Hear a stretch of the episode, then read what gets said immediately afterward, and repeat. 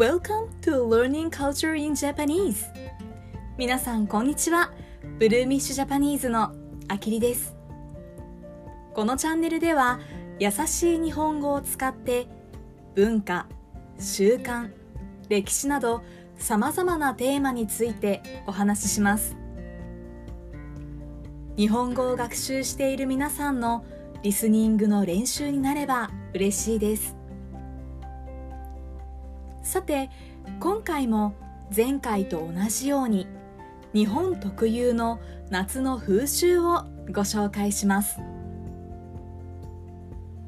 皆さんはお中元という言葉を聞いたことがありますか？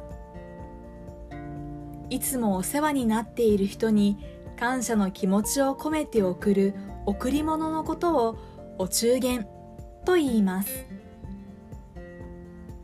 お中元とは元は中国の風習です。中国では7月15日は中元と呼ばれご先祖様の幸せを祈る日でした。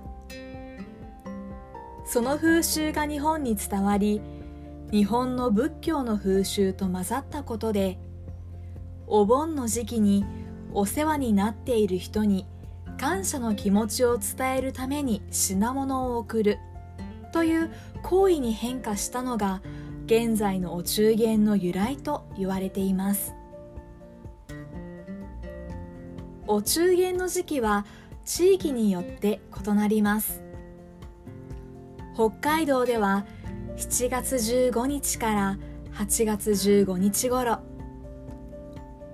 東北や関東では7月初旬から7月15日。東海関西中国四国では7月中旬から8月15日。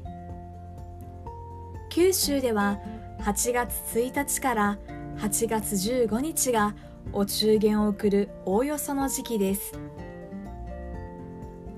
お中元として選ぶ贈り物の値段は親や親戚で3000円から5000円。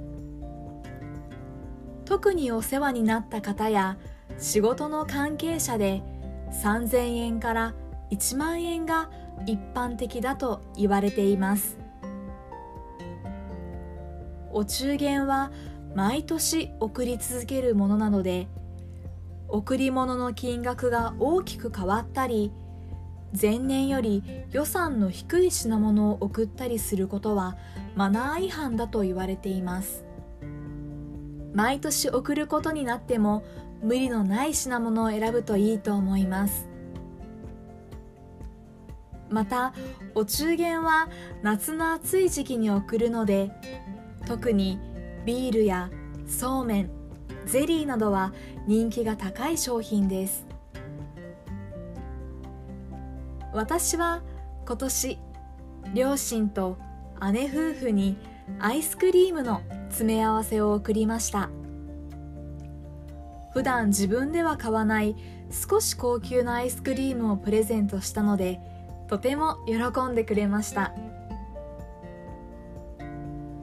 今回は日本のお中元の習慣をご紹介しました。今日も最後まで聞いてくださりありがとうございました。次回の放送もお楽しみに。